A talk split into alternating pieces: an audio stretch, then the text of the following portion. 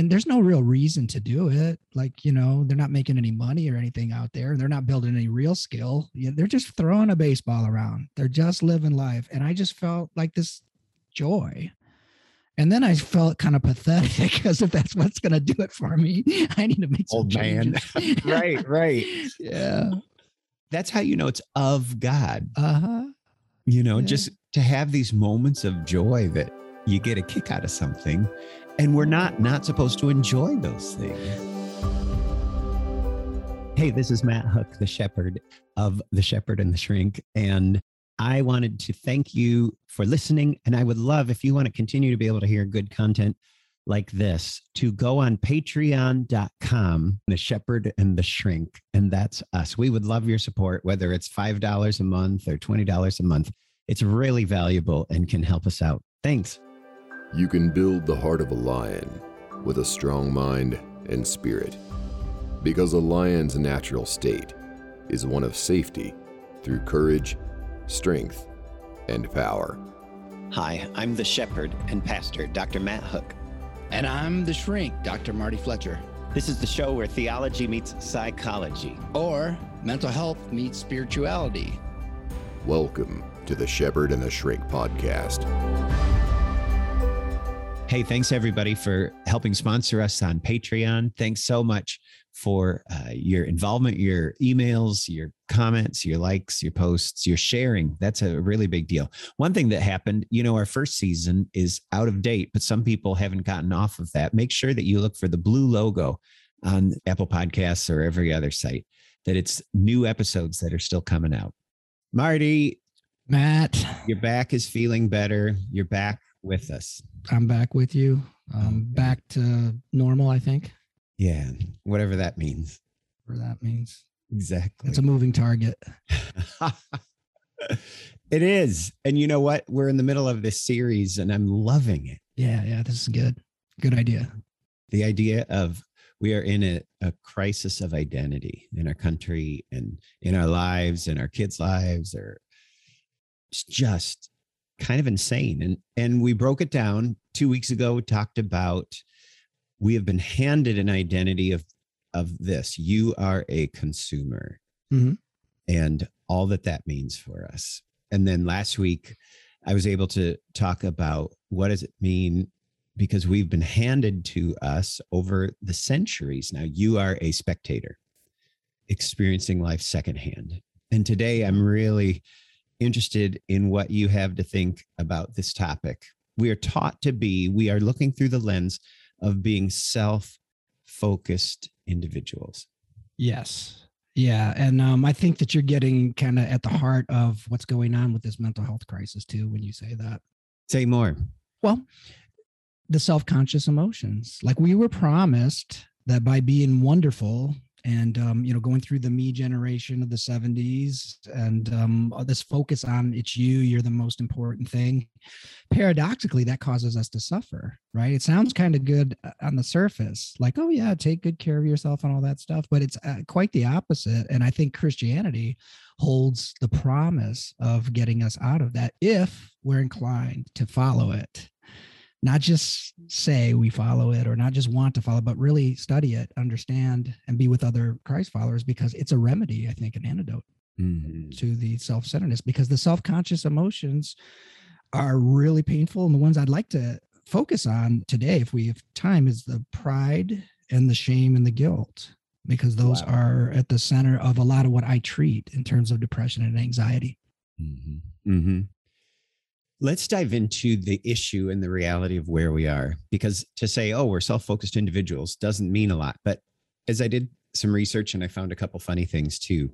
I was wanted to start up by saying this a really obnoxious person is one who spends so much time talking about himself that you can't talk about yourself. you know, th- there's yeah. ads that say, be your own rock. You know, I saw a t shirt once that said, I'm my own role model. That's a that's a, that's terrible advice. It, it, it is it's terrible advice. The self-esteem movement, I think we've abandoned it now, but it was a disaster. It was an absolute disaster. Yeah, people made a lot of money coming up with those slogans. Yeah, I mean, it, like a lot of things, you know, it goes down pretty easy, but it's got a hook in it, right? A barb. Mhm. Um, and and that's that's definitely one. I mean, think about when you're at your best, man. It's it's it's when you're kind of free. You forget about yourself. You forget about yourself, and if you're forgetting about yourself, because look, we, something has to be conscious, right? So if we take this um, narrowing focus of attention, which is on ourselves, uh, what do people think about uh, me? You know, how's my status? How did I do? How do I look? That's pretty narrow, Mhm. given how big God's universe is Yeah. right but where will our focus go that's a that's an important it's going to go somewhere if it Right. goes away from ourselves where is it going to go i think that's a good uh, question to reflect on You know, it's interesting.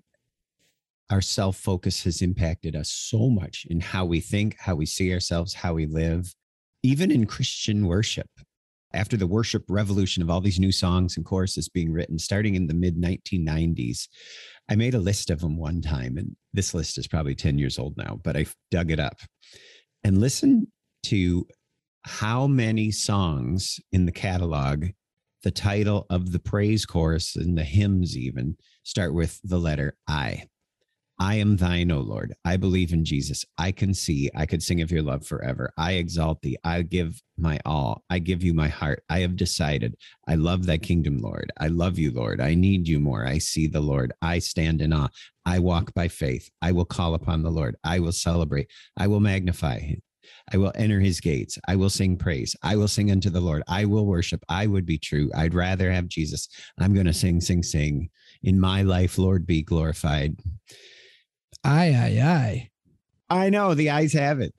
yeah so there's some interesting research on this too where we look at depressed people and their correspondences their emails and um, that uh, a depressed person is far more likely to use the pronoun i.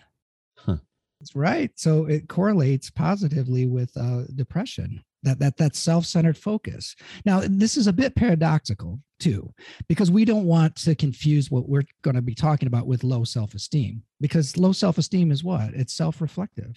So Right. you, you're committing the actual error. You think you're being humble, but you're just making it all about yourself and how bad you are at whatever it is. Yeah, and where's my status? Yeah. Right. Um, you know, uh, so it is an over concern with status. Um, and how am I doing and evaluating the self-conscious emotions involve self-evaluation and a reflection on self. Mhm. There are going to be people who it's going to take time to get into this, to open up this topic because on the surface it sounds potentially kind of uh, mean or um, Yeah. sensitive, um, but not at all. Like, um, how are children? You know, so we enter the kingdom of heaven or the kingdom of God. We have to be like a child. I think that that's what I mean. Look at how how children tend to be, unless they've been abused or neglected, and then you know, and that's what happens when with traumatized children is they learn to be over focused on self because they're getting criticized, yelled at, and then they learn to watch themselves or hollered at for making just little kid mistakes. Mm. Um, you know what I mean? And then that causes an over focusing on on the self and self evaluation and comparison with others. hmm I see that a lot. And you look at that, you said self evaluation. Look at the amount of the modifier that self is self esteem, self image, self actualization, self concept, Self-aggrandizing. self help, self service. Those are all new words in the English language Mhm, in the last 50 years. Yeah, that's a good observation. It's like we're just led to fly solo because because of this. It used to be, I think, selfish, and that was the opposite of a virtue, hmm right? Yeah. Now there's a glorification of, of that almost.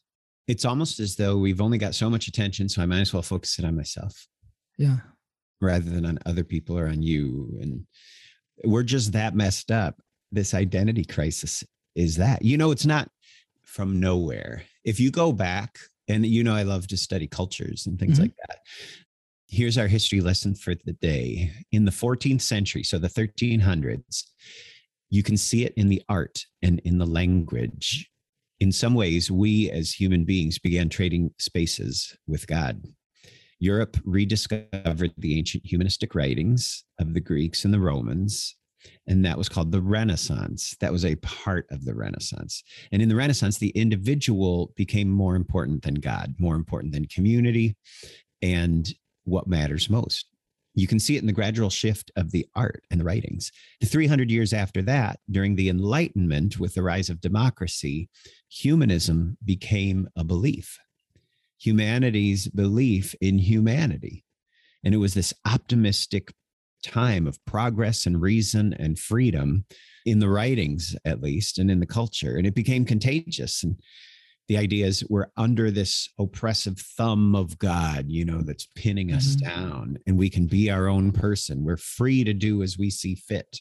We can live for ourselves. Our responsibilities were shifted from people's rights to individuals' rights. And then along comes Romanticism, which basically says the same thing. You know, American, you remember Emerson and mm-hmm. Thoreau and mm-hmm.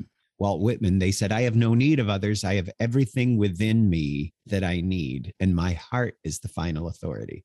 That's a dangerous thought that that, that we're seeing, I, I think, come to fruition, aren't we? Mm-hmm. Um, the, the the pride and arrogance, especially around these politics, because that's become the religion. I mean, we have a religious instinct. That's just how it is. We are all every culture you study cultures ha- have this. Okay, now that instinct's going to exist no matter what. That that impulse. If we remove it from the highest thing, which is defined as the highest good, it's going to go somewhere. And it, I think it's gone into politics right now. Mm-hmm. Everybody worships something even yeah. the non-religious people worship something whatever's number one whatever's most important to them the problem is some of us have some really bad gods yeah yeah um and also but but the idea is what's the highest good okay what is the highest thing? What's the most important thing? We need to we can't avoid hierarchy. You just can't. I mean right now there's a hierarchy isn't there? You and i have decided what's the most valuable thing to do. Right. that's why i'm not wandering off like a puppy you know um, you know what i'm saying? I'm focused on this. We focus on the high, highest thing. So it's unavoidable. People who think that they're not religious need to carefully think through what we're talking about when we say that when we talk about a, a, religion we like to think that we're above religion but then that becomes the all encompassing thing so now That's you've just put yourself at the top of the hierarchy with your humanism and now you can contain all these things and and you're in the superior position that's See what wild. I mean? It's unavoidable. Yes. Gosh, that's an amazing image to think about. You know, we have a running joke here at, at our church. I'm pastor at Dexter Methodist Church. And and it's this if you're here visiting us and you are against organized religion, you're in a good place because we're just not that organized. yeah, that's right. you know, the results of our self focus. I can name some and I want you to jump in. I'm all mm-hmm. the company I need. And I think what I see is that we lack very little meaningful contact with other people. Yeah, let me underscore that because we've talked a lot in this podcast about how um, dangerous and painful loneliness is, and that sort of thinking is encouraging that. And and you know, a lot of Americans say one of the big needs is I don't even know my neighbors. Mm-hmm. I heard somebody say America, despite what it looks like on the map, America is a bunch of islands you're right. You know those guys that own the gas station, you know, Amir and mm-hmm. Um, I was talking to Eamon because they're from Jordan, and his mother came over here, and I think it was like three weeks, and she left. And the reason she left is she says nobody knows. You, you don't even know your neighbors here. Nobody even talks to each other. We're in these little islands like Simon and Garfunkel, a rock, right? Yeah. You know, it's amazing, and all of our technology is so we don't have to know our neighbors talk about heaven a little bit because you you pointed this out. You made a good observation. It's like a banquet. It's the yeah. celebrate. And when I had those dreams about my dad when he died, I had two of them. And um, I don't have dreams like this. We talked about it on the podcast. I forget which episode. Um, so so listen to them all, folks, if you're interested in this. just binge now. And it was at a it was a banquet. It involved lots of people at ease with one another. There was food. Mm-hmm. I mean, that is the image of heaven. And, and you say that that's what, you know, Christ says the kingdom of heaven is like. Yeah. Yeah. He doesn't say it's like a bunch of clouds and you float around with a harp. He says the kingdom of heaven is like a banquet where there's a place for everybody. It's, it's like a wedding feast. You know, it's like Thanksgiving dinner where everybody gets along and everybody's glad to see each other. And, and it's not about any one person. It's about, it's about the focus of but God. Isn't that good church? Isn't that just a remembrance? Mhm. every once or twice a week at least where we're supposed to act play that out. yes act it out exactly Mhm. It's like we're preparing. We're we're you know when when Jesus said in the Lord's prayer that he taught his disciples, "Thy kingdom come, thy will be done on earth as it is in heaven." In other words, we're supposed to see these heavenly values, these heavenly virtues, these heavenly ways of seeing things, and we're supposed to live that out now like it's already here. yes It already broke in with Jesus. as above below Yeah. yes That's exactly it. Uh, but- which means that see now this is where the paradox kind of comes in because um yes you are focused on being christ-like and bringing the kingdom down yet there's an expansion of attention not a narrowing of attention right? Um you know when people critique church as if like well how did you what did you think about this? as if we're that's a consumerism right? Um well i don't really like the music or something like that. Right, But right. then I, I think we're missing the point. Now you ought to go where you feel the spirit move okay? You want to go where you sense something where you are you are getting fed spiritually and Yeah. where you see how you can feed others. yeah that but see the second part is is not emphasized enough because doesn't it feel it just feels good to um to to help someone relieve suffering even by just l- giving attention attention is really valuable like anyone listens podcast i mean we're very grateful to you because there's so much competition that you would give us your attention you know we remember to to to thank you for that that's Mhm. very valuable to people and it frees us because we're not self-conscious we're we're other conscious Right. and and I don't, I don't love's not a self-conscious emotion No, it's it's going out. And and that may be the answer to this identity crisis because what's wrong with me? What's wrong with me? And so I focus more on me. It's it's Mhm. like I'm swimming in a culture that's making me sick and our culture's answer, Hollywood's answer, the world's answer is we'll swim some more, take some more in. yes be wonderful. Be wonderful and if you're wonderful enough and you position yourself up high enough and you elevate yourself so you're you're you're noticed above you're going to feel um what you want to feel. Yeah. no it gets it gets worse. So so so let's talk can we talk just a little bit about humility? Because uh, uh, for for preface it with this i don't understand the logic when people say oh look at me i'm talking about humility. That's not humble. Sure it is. We can talk about weight loss and be overweight and we can talk about depression and having suffered from it. So no one's making a claim. But we do want to see humility as a virtue that we ought to aim toward Mm. right? So i think it's okay to, talk to talk about about humility because christianity is the way of humility. Right. Don't don't you don't you think so? The, the the best relief i got was to be freed from my preoccupation with social status. You know what i mean? Am i being a failure? It was such a relief to not think about myself that much eh, and have the confidence that there's something greater than me something above me that i can go and conform try to conform to. Yeah. right?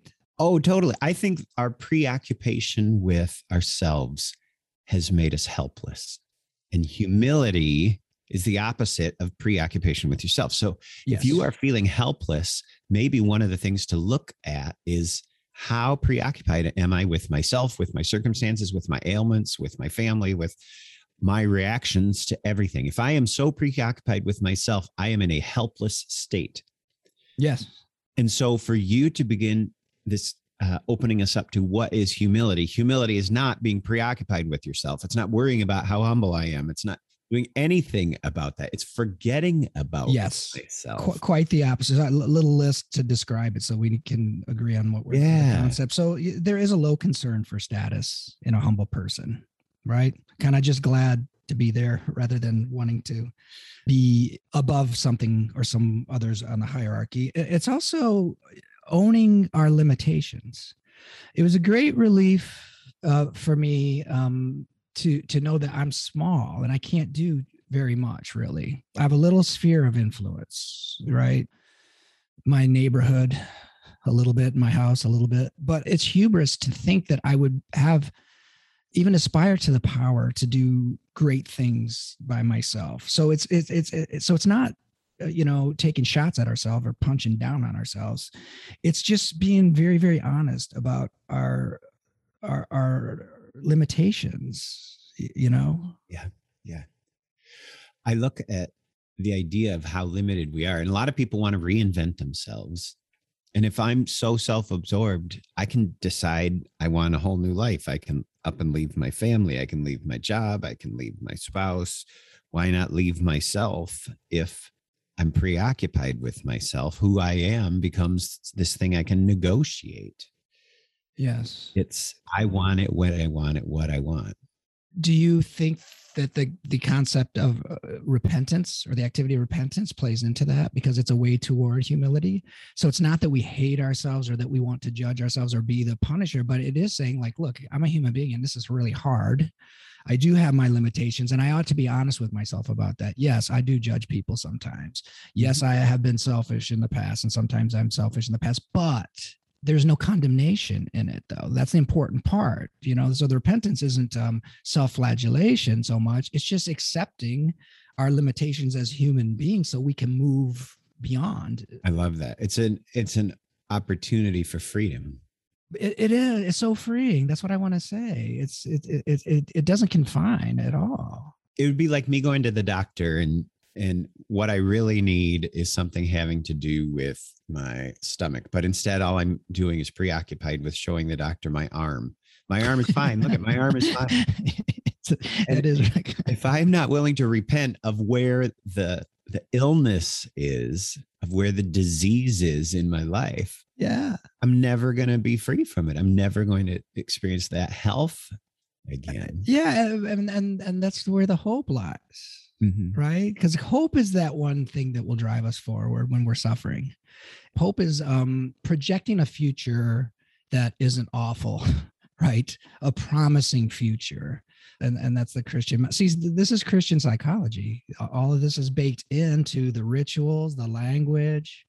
Before right? before mm-hmm. you came to faith as you are experiencing it now, uh-huh. did your training in psychology and working on your doctorate, did they talk about hope? Yeah, that's a great question. So, as a reaction to Freudian psychoanalysis, there was what was called humanistic psychology. Now, there's a difference between humanistic psychology and humanism, right? Humanism is that first thing that you were talking about earlier in the podcast. You know, I am the solution, right? That sort of thing. So, humanistic psychology was different in that, in that it did allow for transpersonal experiences religion and all that sort of stuff. So I was inclined toward that because I was looking for something out, outside. It didn't help me that much, I'll tell you that, because there's something beyond psychology that's that's important to human beings. Okay, and I didn't know that, but you know, you get a little bit of relief here and there, a little bit, but it didn't doesn't solve your problem. It was a breakthrough for you, mm-hmm. wasn't it? Yeah. And a lot of the spirituality was that self focused sort of thing. You know what I mean? Of like, let me have wonderful experiences, which in Christianity, we're actually the strongest tradition that I see is we warn against those. You know, yeah, uh, prelest and all those things. Like, don't get too caught up in these wonderful experiences. That's not your purpose here, and you don't know where they're coming from. For one thing, mm-hmm. Mm-hmm yeah test the spirits yeah test the spirits right and, and, we know what the test is we know what we're evaluating against those are the fruits of the holy spirit and right. i don't know that these wonderful experiences like help us that much because i don't know that that leads me to be more loving more patient more kind or have more self-control or anything like that isn't uh, that interesting the idea uh, of this preoccupation with ourselves that's part of this identity that we've been handed it breeds a preoccupation with pleasure yes yeah, yeah, yeah. It's hedonistic, isn't it? Yeah. Whatever makes me happy is by definition right and worthwhile. It's the greatest good. This pursuit of happiness or the purchase of happiness, going back to week one of the identity series, mm-hmm. it's like this inalienable right. And it's my favorite free time activity. Never mind that half the trouble comes from me wanting my own way. Mm-hmm. But it also means if I'm aiming at pleasure because I'm preoccupied with myself, it means I'm avoiding pain to seek pleasure if it feels good. Mm. Yeah, yeah, that's so good because here's what I'm Not signed it, up for. Yeah, right. I signed up for. I I, I want to learn how to carry my cross because life is is tough and there is certainly things that will hurt you out there. Yeah, and and to be wise. So I, it's not to avoid suffering; it's to learn how to suffer and get through the suffering. Now that sounds bleak to people who don't understand, but like I said, there's Christianity's full of paradox.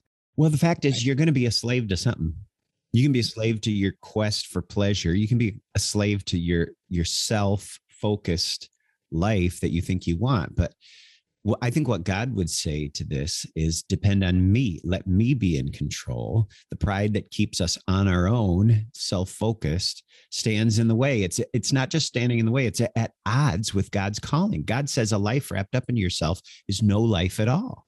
Yeah. No one can be subject. Jesus said no one can be subject to two kings at the same time. You know, you're going to have to choose. Yeah, and um, the one he was talking about when he described that is the one that's being worshipped the most here, which is mammon.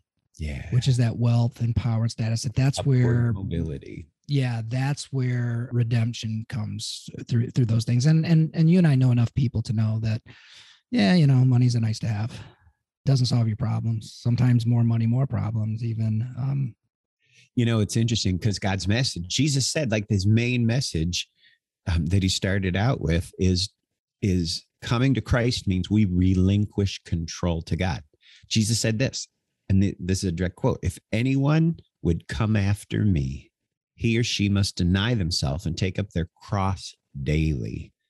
Which is like dying to yourself, the cross. If anyone would come after me, he or she must deny themselves, take up the cross daily and follow me. For whoever wants to save their life will lose it. But whoever loses their life for me will save it. He said that a few different times. I'm quoting here from Luke chapter 9, verse 23 and 24.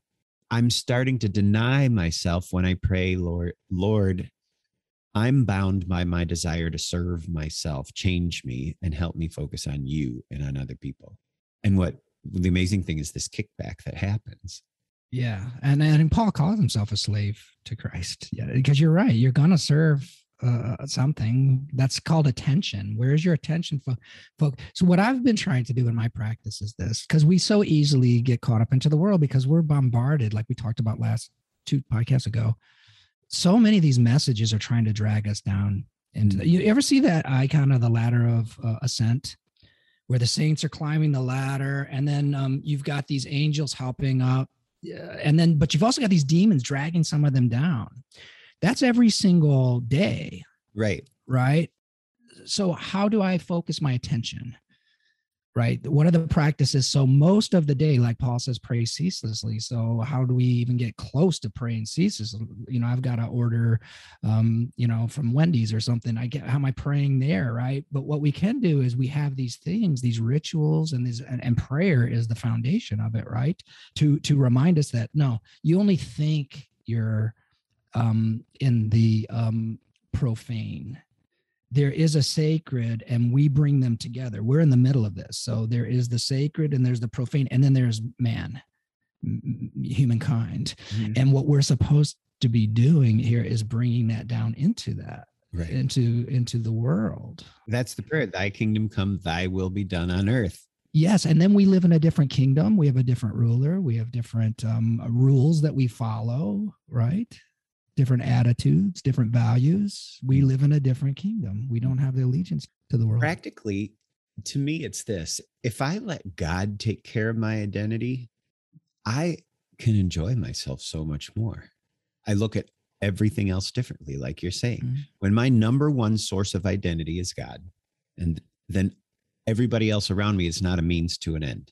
Yeah. Instead of treating everybody like, what can I get from you to fill my pleasure yes you know needs or my whatever needs we need to be affirmed we need to be accepted but when we get how great god's love for us is that love delivers us from the need to use others to meet our deep needs that are beyond any human's ability to reach yeah in other words I enjoy myself so much more when I forget about myself. And I'm like, God, you're in charge. This is hilarious. What the heck's going on? yeah.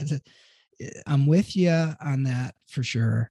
I do want to say the problem with pleasure, because it's not obvious, is that it actually is tied to the pain centers of the brain too. There, the, the, right. So what happens is we get this excitement that we chase, and it's usually the chase, by the way. Do you know what I mean? It's that rush of oh, the promise of a end of the suffering, at least as long as this banana split lasts, right? Right, right.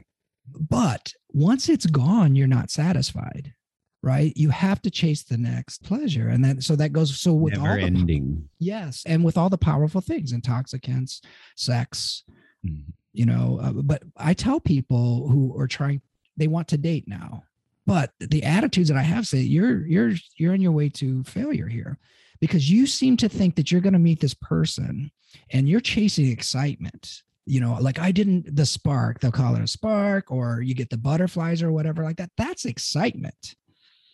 That's not love in the way that we understand it in christianity. Love is something more stable than that it's a sense of well-being and doesn't have high highs and low lows usually right That Mhm. is far more preferable than um oh my god because how long do you think that's going to last um oh i can't i'm writing stupid poetry because i met you and i'm um, i think about you all the time and we're texting all the time how really if that's what you're in it for how long do you think that's going to last Yeah. a relationship is is carrying your cross because it's all about sacrifice just like having children it's it, the value in it is that it's not about you at all it's about can you learn to sacrifice Yeah. Can you start focus on someone else and their needs and then find the joy in that right? Mm. see see how it's a trap and the way that these dating apps are set up it, it, it, it sets the trap for you because there's always somebody else all i got to do is find one little flaw in this date Yeah. right that we Swipe just left, had Swipe right. swipe- right and, and what am i missing out on there's so many more how do i know for sure that you're enough do i how am i going to commit to that when i haven't even um, gone through the other 25 people If our focus is on ourselves, we are doomed. Mhm. It's like an endless treadmill of that. And we're never going to get there. And when we get there, we realize how empty it is yes. when it's all about us. Yeah. You know, that's, I, I want to push back a little bit. Sure. Uh, I love your caution about the word pleasure. Mhm. But I want to say in this discussion where we're talking about this identity crisis of self absorbed individuals, this is not a discussion to deny us from the great pleasures of living. the highest like- pleasures though Yeah. I mean, there can be great pleasure in walking on a beach. Anything that gets us to forget about ourselves. You can collect rocks. And if you are into your rock collection for a time, that is a reflection of just the creativity of God in that. You know, if you're enjoying music for a time, just enjoy yourself and forget about yourself and soak that in. And yeah that is such a good reminder that God does have your best in mind. So there's like there's good pleasures and there's like the pursuit of pleasure to meet my need. Yeah. So what I want to do is I want to contrast. I, I would rather use the word excitement because that seems to be the thing that people are chasing right now. Like we are so addicted to dopamine, Mm, and, and and the marketers know that, and the politicians are now using the tools of marketing to do this. Uh, so I, I'm more contrasting it with this. Look, here's what feels good. I can relax because I have peace. Okay, and that peace I would describe as a sense of well-being. It's absent of the fear of the future right? But it's not the strong you know drive towards a future. It's gratitude and that i'm the, the collecting the rocks and being on the beach is that you know what? I'm satisfied by this. I don't want to escape this at all. This is so the, yes but we have to be careful because pleasures reinforce and then and then as they reinforce they become habits and then as they become habits they can become addictions so we need to make sure that we're very clear about what is the highest thing right but be careful where we pursue and seek pleasure. yeah. It's not all the same. Mm-hmm. And some of it's genuinely good. A walk in the woods is Mhm. a great thing to do. It's a healthy thing to do. It's not about you, it's about your wonder in this thing that you enjoy. Yeah, there's some, I, I, we we were texting about that this morning because I really missed that when I moved my office. I didn't realize how much I would miss that, but just us being on that trail out there through the seasons, watching them change. All the weather. Uh, you run into someone that you you know and things like that. It feels uh, you know connected uh, in that you know there is this thing. What I learned uh, a while back, I thought, and tell me what you think of this idea. The things that tend to satisfy us the most are not human created Mhm. they're the things that God created. Like what you look at what you mentioned. You didn't mention some sort of technology or something that ma- gives you pleasure. You mentioned the things that have been here long before we've been, and they'll be here after. You know, um, the, the the things of, of of nature. Because even when I ask people what they want, it usually comes down to the things that God created. So, well, I want to travel more. Okay, well, why? Let's get to the essence of it. Why do you want to travel more? It's not that you love the plane flight so much or the novelty. You want to spend time with a human being which God created, other human beings. You want to see other things that God created. It really isn't about, you know, the museums and the restaurants and things like that. Those are little diversions, but Yeah, have you found that, you know, the things that really give us satisfaction are totally. I think, well, people fascinate me. uh, and the idea of being made in the image of God. I mean, there's something absolutely amazing about people. There's this dignity to them. This it's captivating. It's creativity. It's resourcefulness, and I think it comes from the creation story, being made in the image of God. But we get in trouble when we forget the second half of the creation story that man and woman rebelled against God. Now we're stained, we're wrecked, and pleasure itself that God designed for good can become an end in and of itself to feed our insatiable appetites. And no part of us is unaffected. what are the obstacles matt to, to this to that freedom that you're describing that you know you felt it before i felt it i can't live there all the time but you go up to the mountain you got to come down. But I, at least i've had some peak experiences what maslow would call peak experiences right that were spiritual. So at least i know it's out there. What gets in my way? What gets in your way? What what are the obstacles? You know i've got an idea but i want to know what you think. Yeah. I think I get in my way more than anything anybody else gets in my way. uh, yeah as I say, and it is the self-conscious emotions and some of it is uh, shame Mhm. okay that's that's a big one there which means okay now i am overly concerned with my status not because you're a bad person or you're arrogant because a lot of times this comes from trauma right you were so mistreated but maybe bullied uh, by a parent or other people and so then that causes us to be overly uh, focused on ourselves but shame is uh, judgment and Mhm. self-contempt Mhm. right and if we're going to follow the way we don't do that to anybody Right. least of all ourselves. I mean, look how available we are to ourselves. If we want to practice that, there's no end to the opportunities. I love that.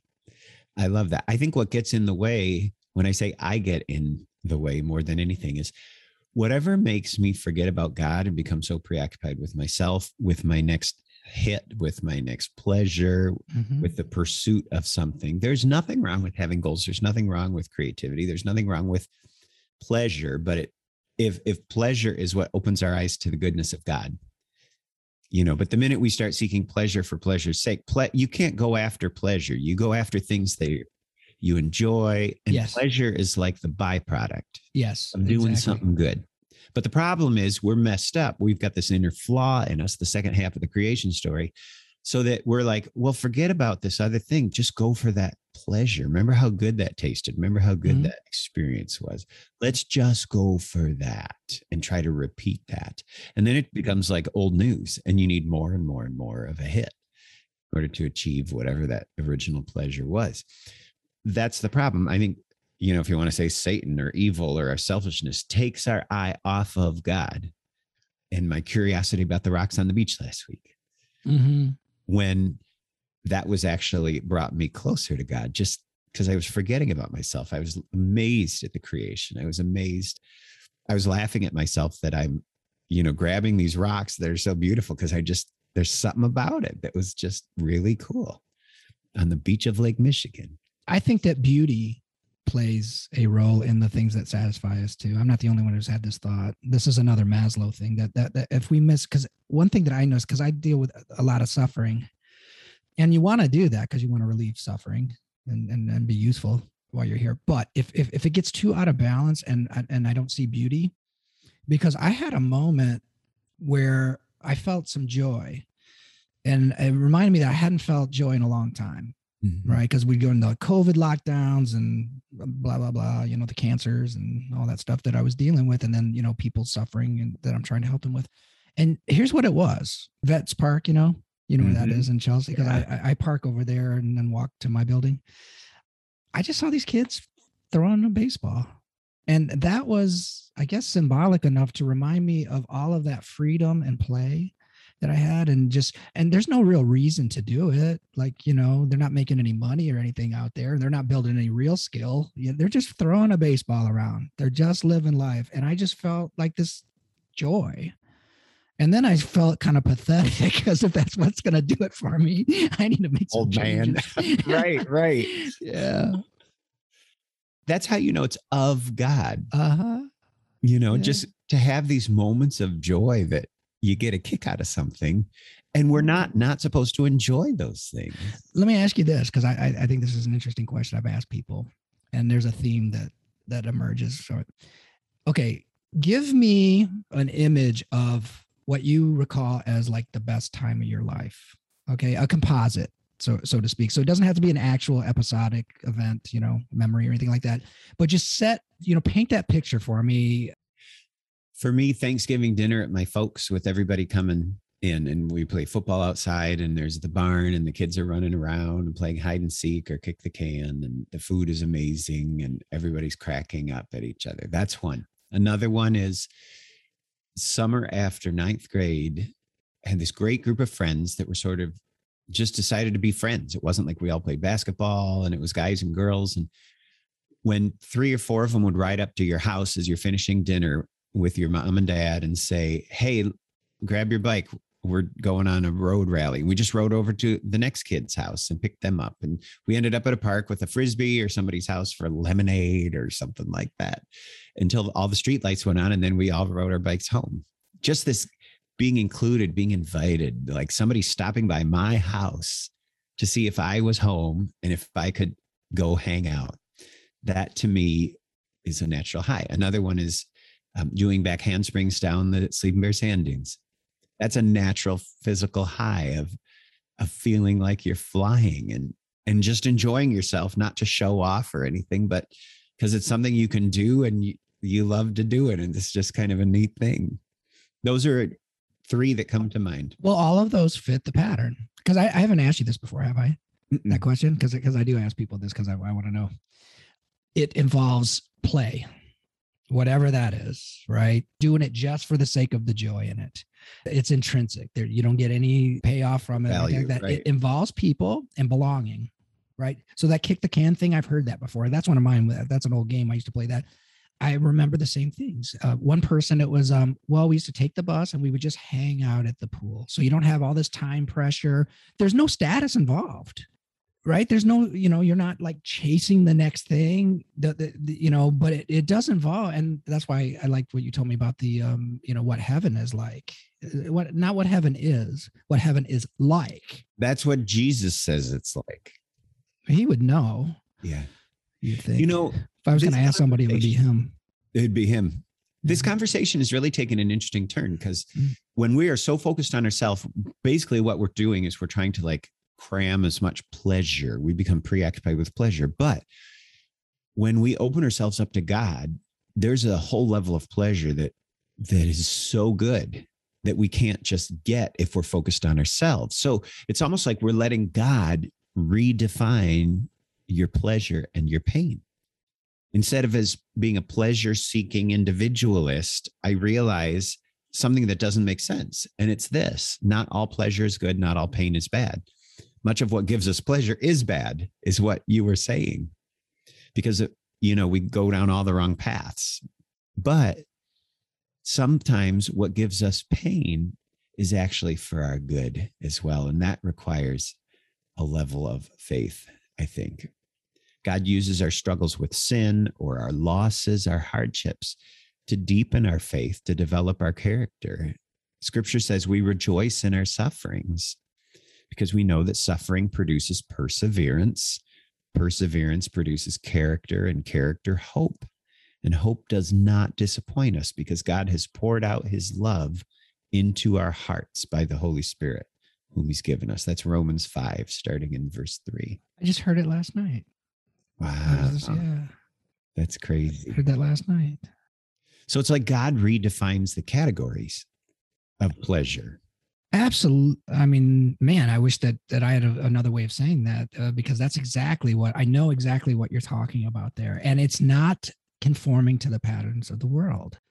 There, there, the most you'll get is a moment of excitement out of that, and then you have to chase it again. There's no long term satisfaction in that at all. Yet we do it like a dog returning to its vomit. Yeah. You know, it's it's it's hard. That's why these practices are like so important to remind us. Okay, this isn't the ultimate reality. This is an illusion. These things that I think are important right now, if they're worldly things, it's a fool's errand to chase those. That's so good. Yeah. And it's so real. The other thing about your images about what that idyllic time is um in order to play with someone, you know what I mean, kick the can, whatever like that, you have to be free. And in order to be free, you have to trust.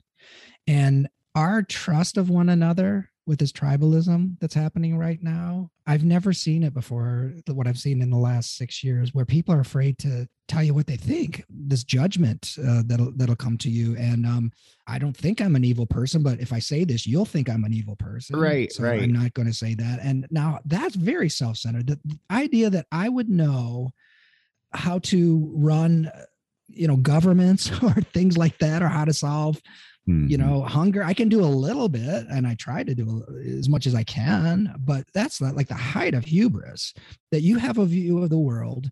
And I get so angry at you for having that view that I want to publicly castigate you uh, on a thread, on a Facebook thread. I mean, how a- absolutely arrogant that is. Mm-hmm. Yeah, the world is designed to be that. Look at the people in front of Congress right now, these whistleblowers for Instagram and Snapchat and Facebook. Tell me this though. Did you see this? Because two people told me this, but I can't find it. Did Mark Zuckerberg make a statement saying, look, we're in all of these countries and this only happens in America? Did he say something like that? Because two people separately said that that he made that statement. I have not heard that. Okay. Because I can't find it either, but God knows what. I've just heard that the actuarial science from a psychological from a personal standpoint is against our children's health. Oh my gosh yeah. This is this is a, a, a, evil i wasn't aware of because i got excited about it because early on it was nice. It was it was all about you know uh, cute cuddly kittens and you know vacations and happy stuff and making somebody laugh. And then what happened jonathan haidt looked at this um, and did this research. It was the like button. It was it was the like button. Because now we judge right? Now here comes the judgment. And then and then we're uh, we're so just oh i want to get that li- those likes. And so uh, the more outrageous i am the more um you know mm-hmm. attention i'm getting and then i can calm down because i feel like i've got the numbers and i'm self-righteous now. This is so spiritually dangerous what's happening yeah. with social media. Well and the social media completely backs up our topic of being self-absorbed or self-focused individuals yeah, they've done the the um research too. There's research on the selfies. Like remember the duck lips? I don't know if they're still doing that mm-hmm. kind of stuff, but like what look, there's always an intent. Right. There's always every time we move, we're motivated by something, right? There's always intent. So what does it mean if I'm trying to Yeah, I put a filter on and I do the duck lips? Yeah what am I trying to uh, portray to you? Look at me. I don't know. Look at how pretty I am or something. I'm focused know. on myself. You should be too. Yeah. So then what, what, what they look at is like the more narcissistic the person, the more likely they are to do that. Interesting. That sort of thing. Yeah. God's got such a great response for that. What? Forget about yourself. Find your value in me. Yeah. Don't look to other people to meet needs in your heart that they were never designed to meet. Even your wife or your husband, yes, your kids or your parents, they make good people, but they make terrible gods. Yes, very good. Let yourself be ministered to by God, by his spirit with you. Let yourself find the joy in living and even the funny, goofy stuff that you love because you just do and don't go after that as an end, but go after God and see what he throws mm-hmm. in. If we keep first things first, God's going to throw in second things. But if we put second things first, we won't get first things or second things. Yeah. C.S. Lewis said that. Yeah, that's a that's a, a good uh, insightful observation. I like what Paul said, which is like, you know, what I care what people think about me, because um, you know, it's all, you know what I mean. I don't even judge myself. That Yeah. got my attention. That shame and anxiety too. Anxiety is a self conscious emotion. Am I under threat in some way um, of embarrassment or judgment or losing some status or- or whatever? We can go through life without judging ourselves. Uh, You know, what's the opposite? I guess it's acceptance, right? Which means I'm going to just take reality the way it, it is right now. And I don't know if it's good or bad.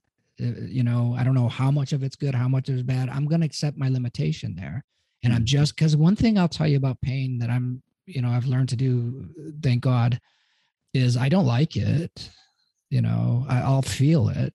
So I'm not denying it, but I don't fight against it. I take it. You know what I'm, I mean? Don't be afraid of pain. It just makes it worse and it doesn't help you. Be afraid of an actual threat. Like if, if you have, um, you know, some beast pursuing you, run. But I'm saying don't be afraid of the pain. It will intensify it. and realize when you are going through pain, that's where God will meet you. Yeah.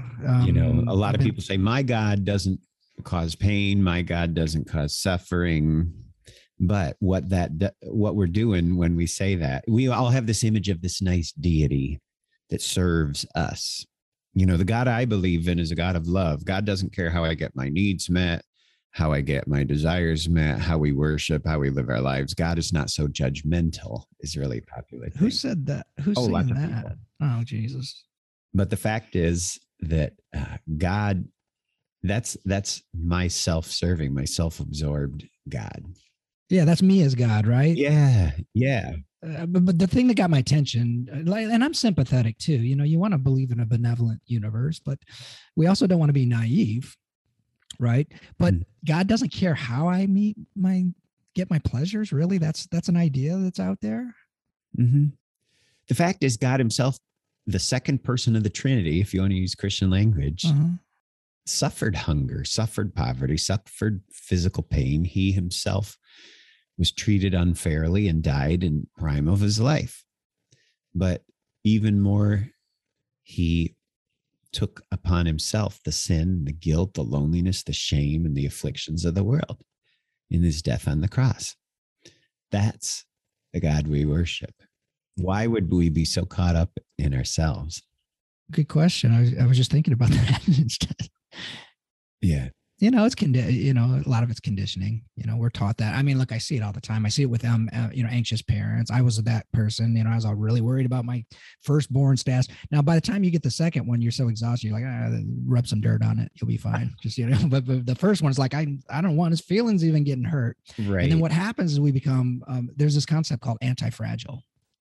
That's a bad thing, right? Because what if we create a fragile person, we create a scared person. Mhm. and so we've talked about stress isn't bad in and of itself. It's just it's something we need to adapt to. And if we don't get enough stress and test ourselves out we get weak. And then that causes more fear. The safer we are the more afraid we are. Mhm. that's just how it is because we want to preserve that that safety. I think because we've been preoccupied with ourselves, but everything that we've said has shown us that's a lousy way to go. Yeah this is this is good matt i hope that our listeners are finding someone to talk to Mhm. about important things you know sometimes superficial things are okay to pass the time but like to, to to really like talk through and and, and have a dialogue uh, because it's not like it's not complicated out there and if you think you have it figured out then definitely find someone to talk to because they'll, they'll set you straight when you listen to them you know we, we don't know that That would be my advice. Take a risk. Forget about yourself. Take a risk. You're going to be fine. Find Yeah, a group, plug and- in. yes and know this too you're not transparent to yourself there are things that i can't see in myself i can't the eye can't see the eyeball right the Mhm. hand can't grasp itself i don't know until i am with another person where i'm but also be humble enough to have some gratitude if someone corrects you and improves you in some way they haven't insulted you Right. right If I'm not preoccupied with myself, I think I could see that. Exactly yes Hey, listen, why don't we pray? let's do Almighty God, I thank you that that when we pick our eyes up enough to see something beyond ourselves in the mirror or ourselves on our screen. Lord, there is so much more, so much more to you, so much more to us when we forget about ourselves. God, I pray that we would trust you with that. I pray, Lord, for people who are lonely. I pray for people who are fearful. And I pray, God, that you would help them to open themselves up to their identity in you. Lord, your word, Romans 8 1 says, There is now no condemnation for those who are in Christ Jesus. Lord, let us be done with that. You've taken care of it. So let us put our trust in you and let you deal with our self condemnation, with our self focus. And we're just going to trust you. We're going to enjoy ourselves in good ways that you have called us to because we're forgetting about ourselves. It's not about meeting my own needs in some kind of sick way, but it's me enjoying myself as one in your image. Thanks so much for the fact that this lines up so incredibly powerfully, spiritually, psychologically. And so we offer this whole thing to you in Jesus' name. Amen. Amen. If you like what you're hearing, join us at Patreon. You can talk to us personally there, get cool merchandise and exclusive video content, and more. Just go to patreon.com and search for the Shepherd and the Shrink podcast. You can get involved for as little as $1 a month. Thanks for listening to the Shepherd and the Shrink podcast. You can check out the show notes from this episode, get free resources, discover more about our work, and all the ways to subscribe so you never miss an episode of the show. Head over to drmartinfletcher.com.